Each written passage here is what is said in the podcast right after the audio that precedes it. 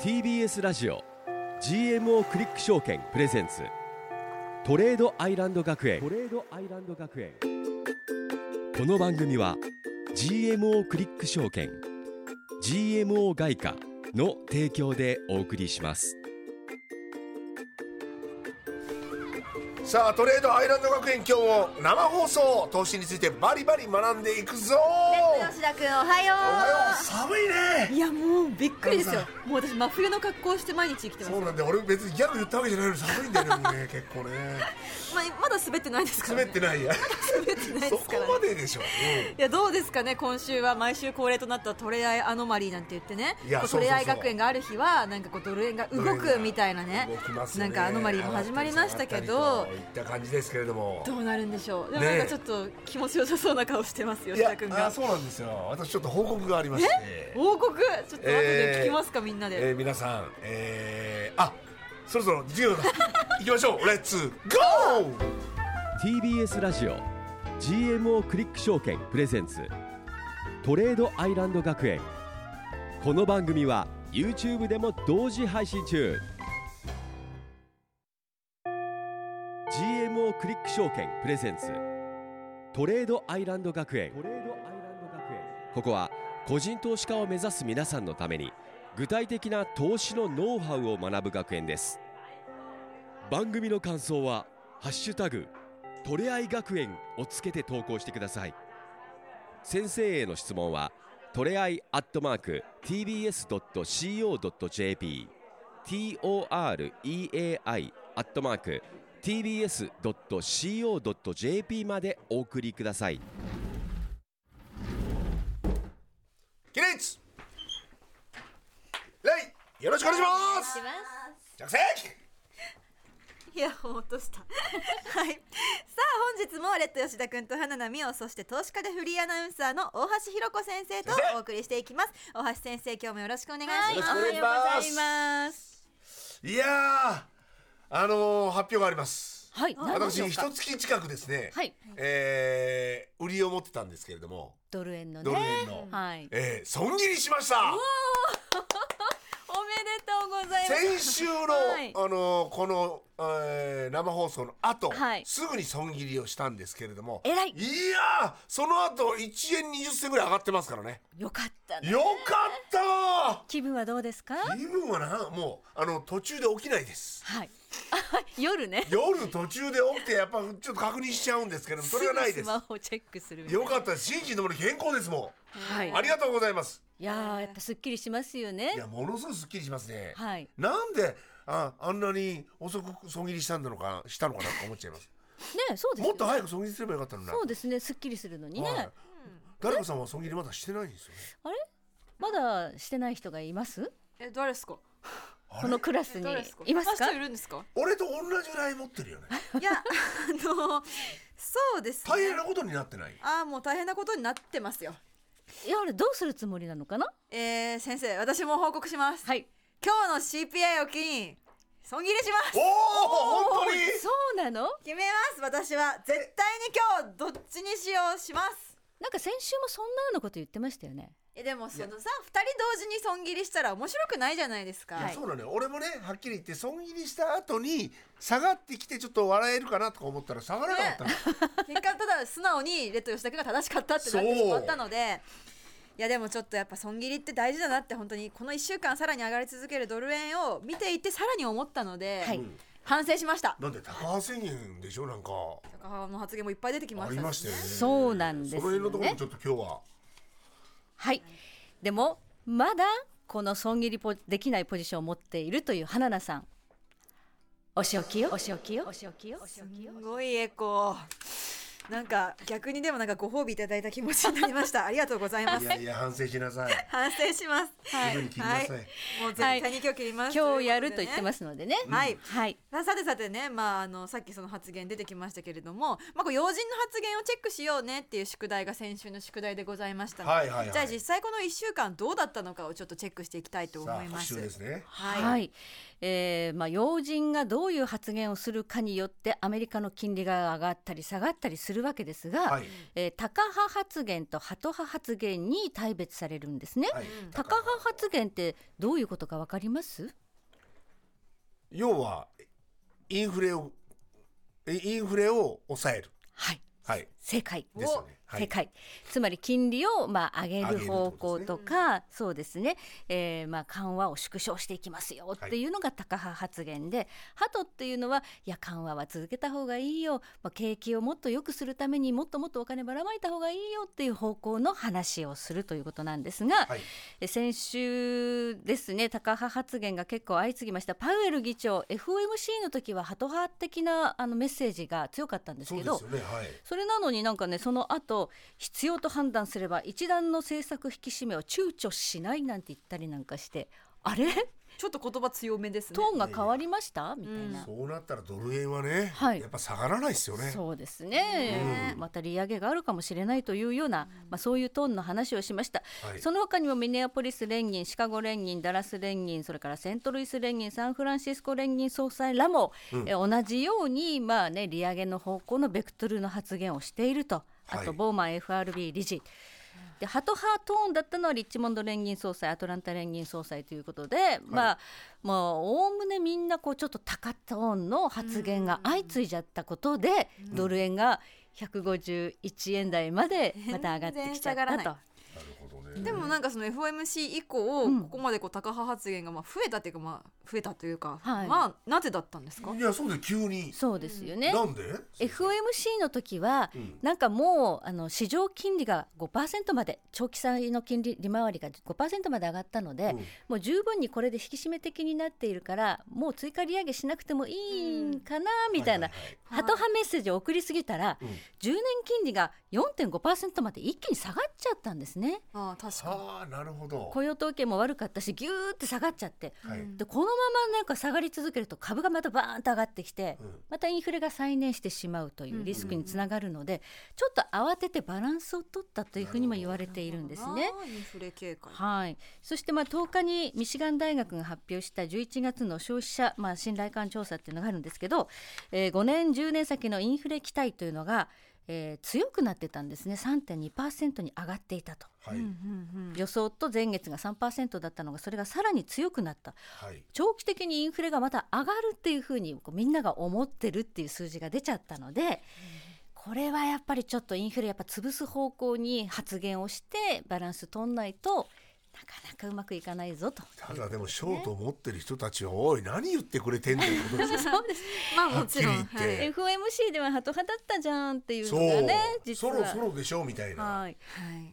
でも、ねアメリカだけではなくてそうなんですよね、うん要人発言といえばこの方の発言もありました日銀の上田総裁上田総裁は日銀の物価見通し誤りがあったことは認めざるを得ないという発言もしておりましたがこれはどう思われましたかそう先生はどういうことですかこまあ、今まで、えー日銀が見ていたインフレ目標、あまあ、インフレの見通しがちょっと低すぎて、それをややこう高めにね今回展望レポートで修正してるという事実があるので、れは、はい、やっぱりちょっとインフレ思ったよりも強いよねっていうことは認めたわけですよ。なるほど、そうすると、うんこのヘッドラインのニュースだけを見るとあ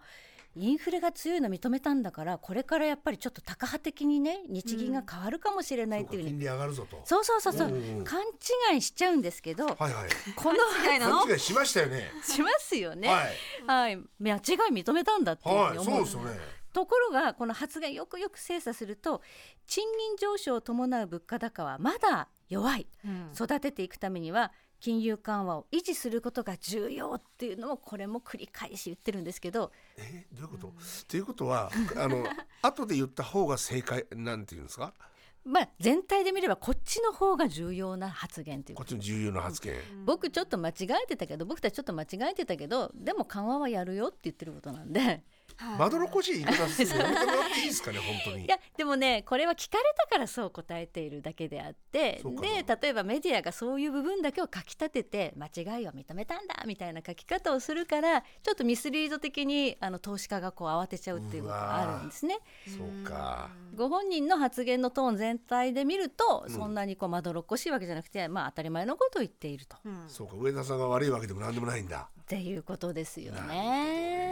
ねはいはい、ということで、まあ、緩和を続けるって言ってるわけですから、ははい円安が進んじゃいますよね。はいそりゃそうはでいすよ、アメリカからは高派発言が出てドル高が進みやすい、はいはい日本からは緩和を続けるって言われて円安が進なみりやますすい。よねはいだから151円の70何銭昨日あのいや今年の高値を更新するするっていうねはいところまでドル上がってきちゃいました。八十銭ぐらいまで行きましたっけはい、でみおちゃん大変だよね寝れましたか昨日はあもうぐっすりすやすや寝てますそう私は気絶ショートだもんねもう気絶ショートなのでもうことりあこえずまで来たらも結と構余裕はあるもんねまだねまあなんかそうですねまあのこれが解けたところでみたいなねとうかそうですね、はいあくまであの余裕資金でやっているものなので、うんこう勉強代だとも思いながら持ち続けている、で昨日あたりでもね今年の高値を更新するところまで来て、はいちょっとこうあの70銭ぐらいボーンと急に下がる瞬間があってそう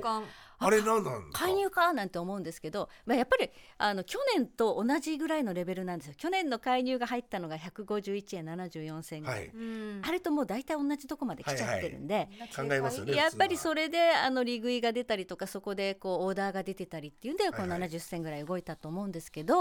やっぱ介入はないのかっていうことが気になりますよね。はい気になります、はい先生今日の CPI は です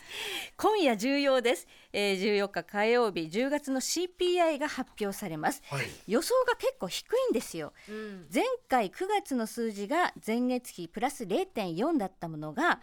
0.1ということでだいぶ低いぞインフレ率が下がるという予想なんですねほ前年同月比では、えー9月が3.7だったものが今回3.3まで下がるという予想なんですうはいはいはいでこれ予想通り下がった時にドル円どう動くと思いますそれは下がったらちょっとドル円も下がってくれるんそういうじゃなこいとですよねまあ、基本的にそう考えるがちなんですけど、はもうそれでもう下がるって悪い数字っていうのはもうすでにみんな知っているので折り込み済みだ織り込み済みっていう可能性があります逆にこれ0.1っていう予想ですけどこれが0.3だったらどうします、おー強いぞってな強いわなるそうするとドル金利が上がってまたまたドル円が上がる上がるかもしれないというふうにこの予想に対してどういう結果が出るかでその時にドル円がどう動くかってとこまで予想してうんポジションを取らなきゃいけないんですけど、この強い数字が出てドル円が今日もし152円とか153円の方向にみるみる上がっていったら一気に行ったらいったら介入が出るかもしれ可能性はあなるいとですね。これじわじわ行くとダメなんですじねわじわいくとダメなんですよなかなかちょっとでもどちらにせよ見守り注意ですね今日の CPI はねそうです明日は小売売上高も出ますので、今日明日のアメリカの指標でどう動くかそこで介入が出るかどうか大注目はいということで後半はですね米ドル以外も学ぶシリーズニュージーランドドルの特徴を学んでいきたいと思いますトレードアイランド学園本日の一曲はスティービー・ワンダーで「うん Isn't She Lovely」でした、うん関係ないわかりましたなんで今日この曲かいやいや isn't she lovely はいえなんだろうどういうこと曲の冒頭に、はいニュージーニュージーニュージーニュージーの鳴き声が入ってい出ますねたこの後だなこの後この後のコーナーだなこれはいニュそージーうでございますはいあ そうですかそういうことですよねはい、ということで生放送でお送りいたしておりますトレードアイランド学園本日後半はですね米ドル以外の通貨を学ぼうシリーズニュージーランド編でございます、はい はいニュージーですニュージーですねはいはい先生よろしくお願いします赤子のことねそういうことですニュージーランド皆さんどういうイメージですか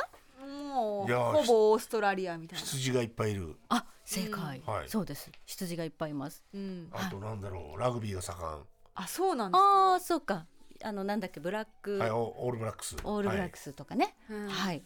まあでもそのぐらいしか浮かびませんよはいねそうですね確はかいにちょっと薄いですねこ国旗がオーストラリアに似てるとかまあ、同じオセアニア圏っていうことでねであまりこうねあの産業とかもそれほどこう強いものがないんですが、えーニュージーランドというのはあのこ国鳥国の鳥があのキウイなんですね、うんキウイっていう鳥知ってます、はいあの果物のキウイみたいな、うん可愛いはいはいはい鳥なんですけどはいだからあのニュージーランドドルのことをキウイって呼ぶ人がいて、うんえー可愛いニュージー円のことをキウイ円とか、へーえーニュージーランドドルとアメリカドルの組み合わせをキウイドルって言ったりしますので、可愛いなんかはい、持ちたくなってきたはい、そのような呼び方もあるということで覚えていただければと思います。はいではそのねへーうなんだ値位置がどうなのかまずちょっとチャートを見ておきましょう。まずははいキウイ円のチャートです。はい冷やしで見ているんですがまあなんとなくこうこう上がっていってるかな、緩やかに上がっていってるのかなはいこちら資料画像の方番組公式 YouTube で表示しておりますのでぜひぜひチェックしてみてくださいはいこれなんで上がってるかっていうのはレト君いやこれは金利が高いからじゃないですかはい、はい正解です、おえーニュージーランドの、えー政策金利今5.5%です、はい、高い日本の金利は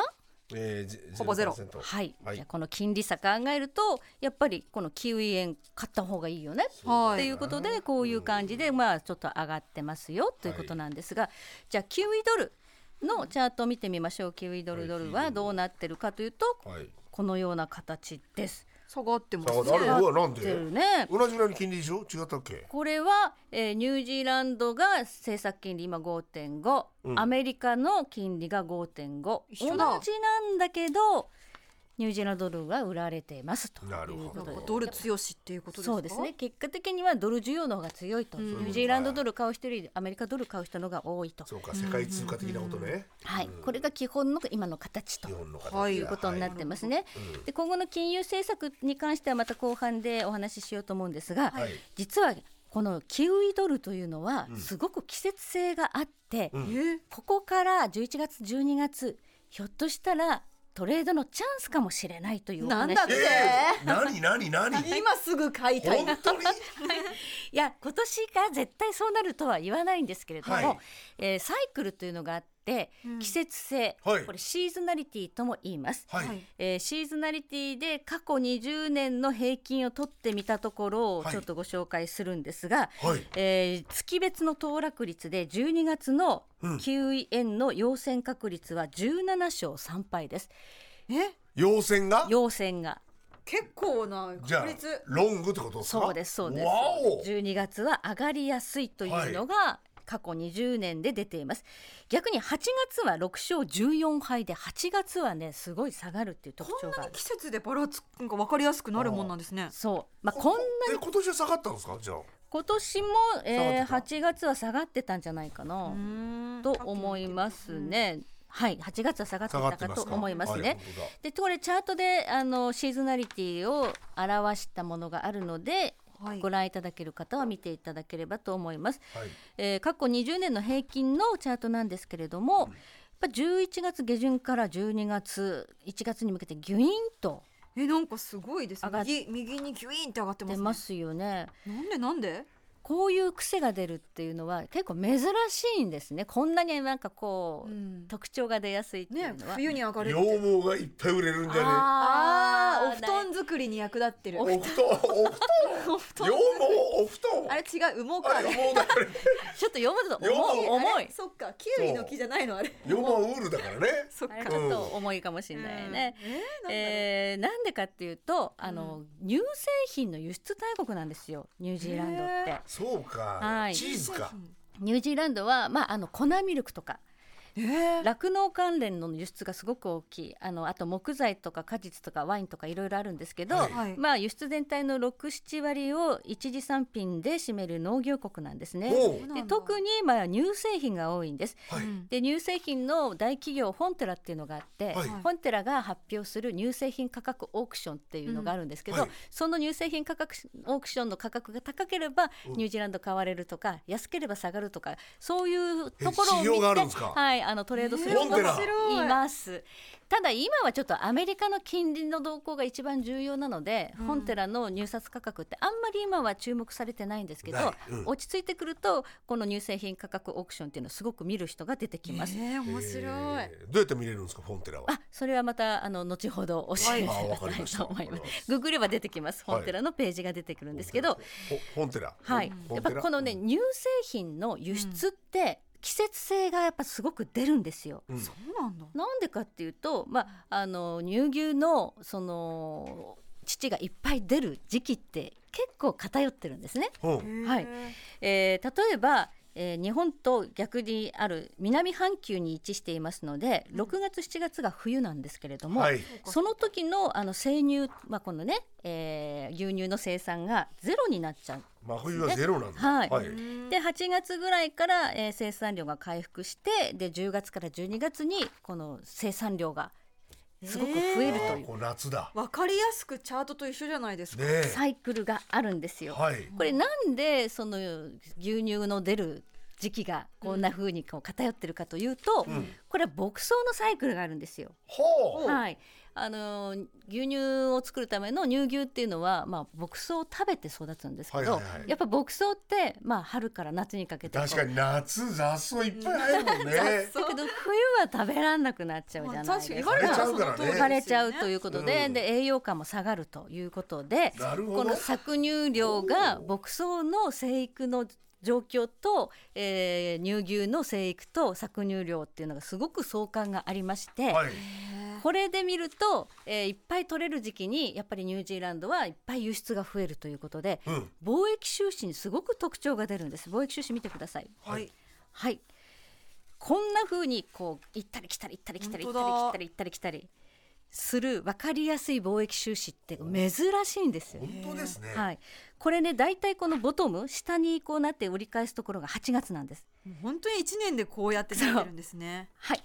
で、えートップが、えーまあ、9月になるということでこのサイクルがあるので12月にニュージーランドドルは上がりやすいという特徴が色濃く出てると。ちょっと注目ですね冬。いやこれはでも12月のいつ買えばいいんだろう。でも今じゃそないのですかだから。今もうロングすちれょっとしとけこばれいい。気になりすぎるんだよ。はいあまのたそれはどっちどっち。居残り授業で。居残りで居残りか。ということでニュージーランドドル注目していきたいと思います。ありがとうございました。 TBS ラジオ GMO クリック証券プレゼンツトレードアイランド学園この番組は YouTube でも同時配信中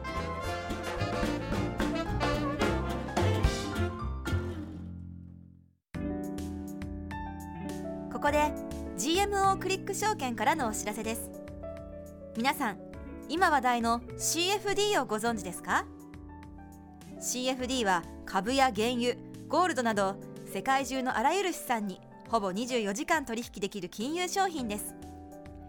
GMO クリック証券では多くのお客様が CFD 取引を行っており店頭 CFD 取引高国内シェアナンバーワンパソコンからスマートフォンまで高性能なトレードツールも使いやすくサポート体制も充実しています CFD 取引なら GMO クリック証券 GMO クリック証券株式会社は関東財務局長金賞第77号の金融商品取引業者です当社取扱いの金融商品のお取引にあたっては価格変動等の理由により投資元本を超える損失が発生することがありますお取引をする際は当社のホームページや契約締結前交付書面にて手数料などの諸経費およびリスクについて十分ご確認ください TBS ラジオ GMO クリック証券プレゼンツトレードアイランド学園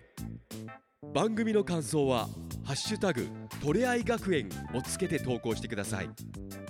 先生への質問はトレアイアットマーク TBS.CO.JP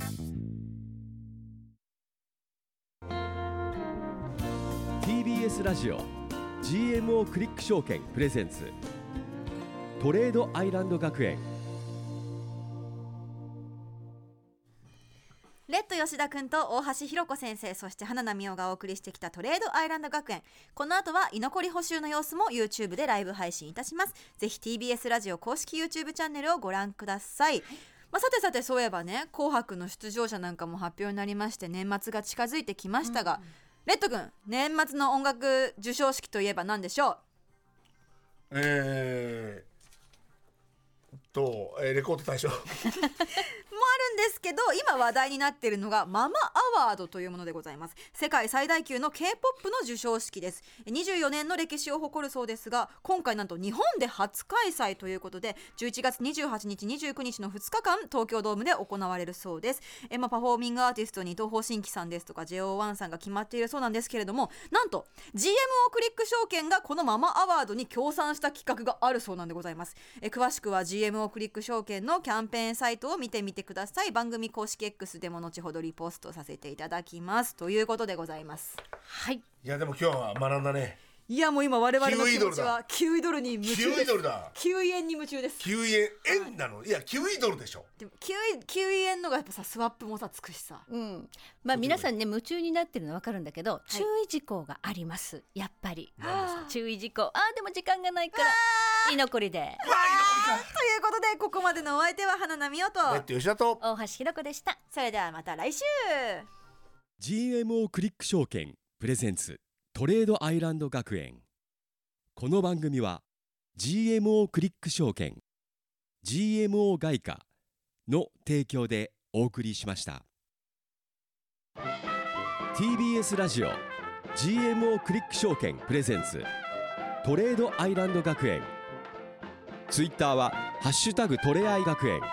先生への質問はトレアイアットマーク TBS.CO.JP までお送りくださいさあここからはトレードアイランド学園の放課後延長戦でございます TBS ラジオ公式 YouTube チャンネルのみでの配信となります、はい引き続き大橋ひろ子先生と一緒ですよろしくお願いしま先す生よろしくお願いしますお願いしますさあ、今日はねえもうニュージーランドドルについて聞きたいんですちけょれっどともかかってますよ我々せっかくなのでリスナーさんのコメントから今日はいきたいと思います、えーこちら吉圭さんからのコメントですね、今日変なタイミングでロングした後に下がってたけど取れ合いの日だから元より高く指し値して放置してたらそこまで上がってたわわあおおすごい当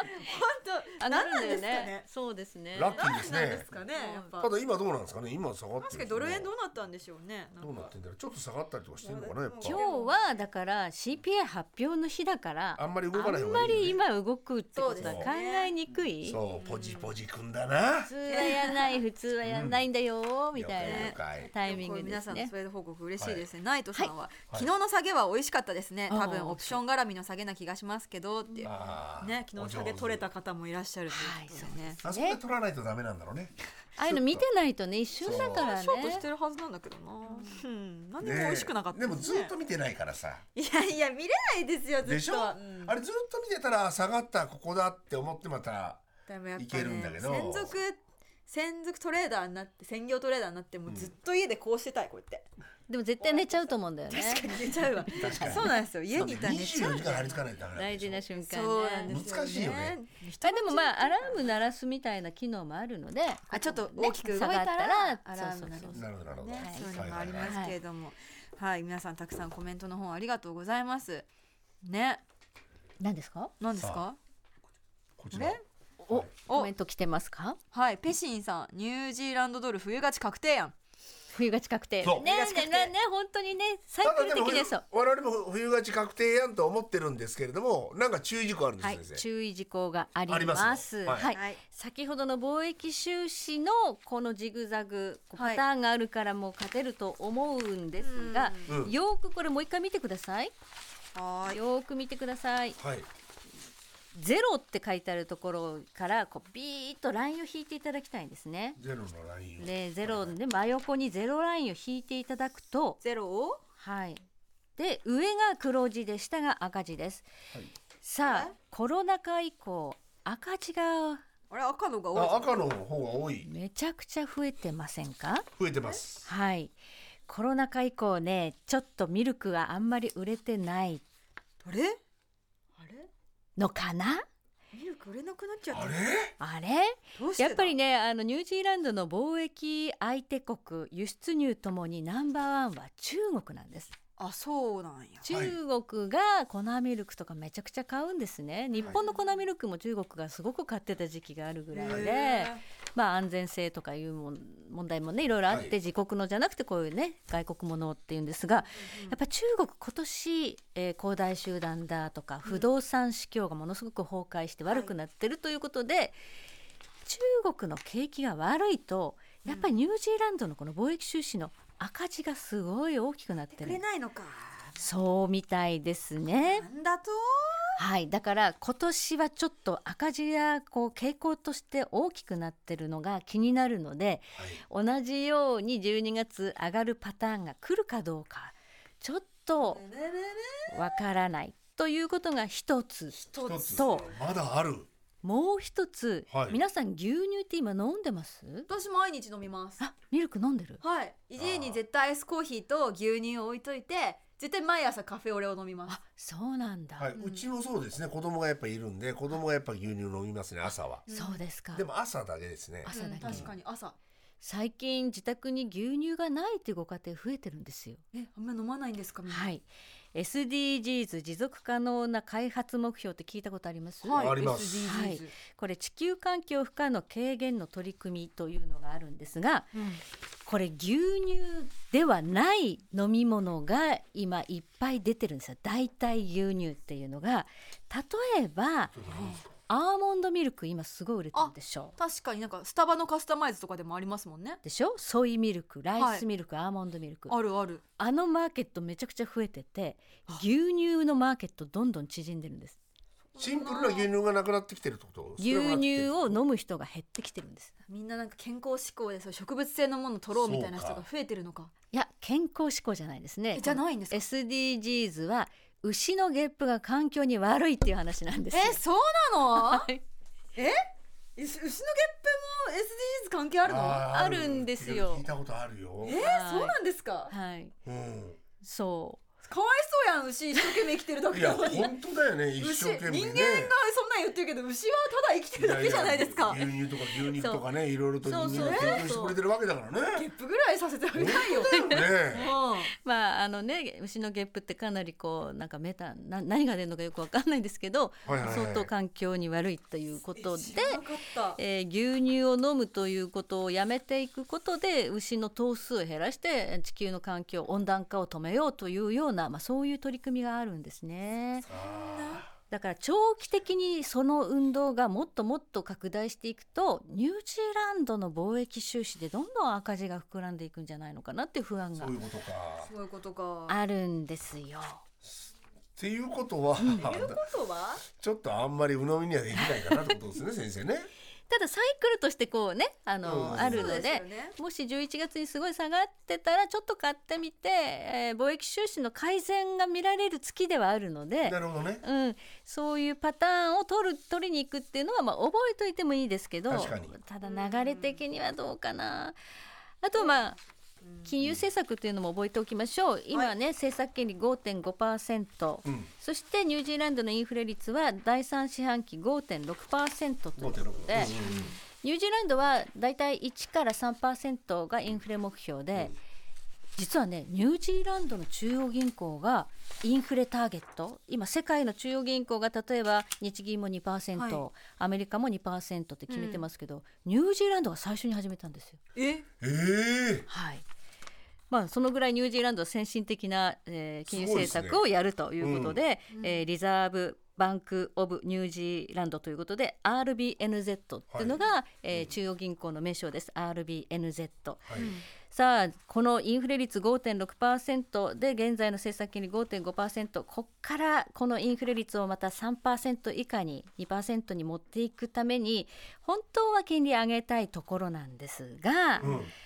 まあ、ちょっと景気がねこの赤字見ていただいてもあれですけど確かに金利上げちゃうとあんまり良くないよねで景気の先行指標として注目されているニュージーランドの製造業の PMI っていうのも、えー9月45.3に低下、今年4月以降ずーっとこのね50を上回ってないとダメなんですけどは50い下回っちゃってるので、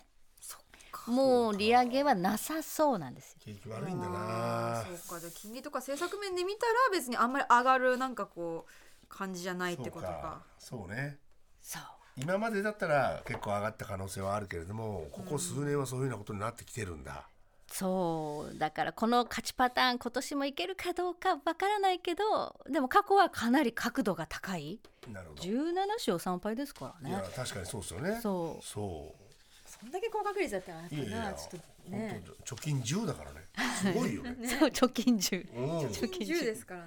んいやでもそれはちょっとそこをちょっと考えながら投資はしていこう、はいでもあんまり深追いしない方がいいのかもしれないねはいなんかとね今年は特にやっぱねまだドルドルの行方もわかんないしっていうとこあろそこも結構関係あるんじゃないですか関係ありますね、まあ、あのドル金利がもう上がらないっていうような確信が持てれば、うん例えば今日の CPI も悪くて、明日の小売りも悪かったらやっぱ追加利上げなんかないよねっていうふうに改めてなると思うのでなるほどそしたら、えードル金利が下がるので12月のニュージーランド買いっていうのはもしかしたらワークするかもしれないですね。ああなるほどね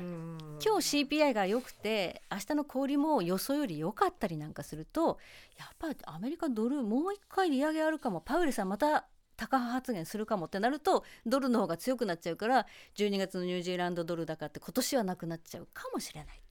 その辺の動向がやっぱ気になるねなるほどな面白いですねいや面白いだから安易に手は出さない方がいいねまあでもちょっと一個こうなんかこうチェックしてみたいのが増えましたね一つの通デ貨ータはがエねビデンスは分かったとそうですね、まあ強いししかも理由がやるとしたら、まあ、キウイドルよりキウイ円の方が面白いかなやっぱスワップ狙いでとかいうのもあるしただ気をつけたいのは、はいキウイ円とかユーロ円とかポンド円とかっていうクロス円はね、はいドル円に介入が来てドーンとドル円が下がるときは一緒に下がりますかそうらなんだおいやばういわ怖い怖い怖い怖い怖いだから、えー、みおちゃんはドル円をね あのカットするって言ってますけど、はいなんかこうあってバンとカットした後、はい下がったところで9円買えいばいやいその今気持そちうですかね了解了買解い会話来たら全部下がるから会話になもしれないですからねそういうところで拾うっていうのは一つの戦略。なんかなるべくこうそのドル円のその損失分をやっぱこうニュージーランドでねキウイで取りたい気持ちはありますねやっぱりいねやでもだからんリスリスクは結構ありますねはいだからでも、もうリスクは散々私はドル円で学んだので、はい慎重にニュージーランドドル円ニュージーランド円ドル円やってみたいなとは思いもうます慎重にね慎重に、うんはいそうですねいや先生そういえばなんか先週か先々週か5ドル私5ドル円でしたっけな んか私は今5ドル円ですみたいなこと言ってたのはそうどうなったんです何かポジション持ってるんですか先生もうね仕切りましたもう締えめ仕て切るった仕切ってますよあの先週中銀ウィークっていうふうに番組でやりましたよね、はい振り返りました日銀とか FOMC いろいろありましたっていう話しましたけど、はいはいはいオーストラリアの中央銀行も利上げしてるんですよ先週あらいつの間にか11月の RBA 会合で中央銀行は政策金利を4.1から4.35に0.25%利上げしてるんですねおお利上げしたということは5ドルどうなる買う買うってあなあるじゃもうない上でがすりますか上がります遅いえ利上げしてから買ったら遅いんです先生言わないよスケベロングだよねスケベロング利上げしたのにあ上がらないんだ利上げした瞬間から落ちてますあ落ちるんだ5ドル売られてますババババババッとなんでかっていうともうその前に発表された9月の CPI オーストラリアのインフレのインデックスがすごい強かったんですよでインフレが強いから多分11月の RBA 会合ではオーストラリア利上げするぞっていう市場でこう噂というか予想が広がなっるてほどなるほどその段階でもう5ドル上がりだしたあそうなんだその段階で先生は買いましたそこで買ってたんだでもう利上げするかもしれないっていう時に買って発表があってで発表がある前の日にもう手締まっちゃいましたこれがプロか 先生だねやっぱですよすげえなこの懐かしいこれすげえコーナーなこれですよぜでもそれ絶対先生言わないじゃん言わないです先よ生だからさもっと教えてくれればいいのにさそこ絶対言わないじゃんだってそれ先生がそう言って間違っちゃったらかっこ悪いから言わないんだよだってそうですよ当たり前じゃないですかだいっぱい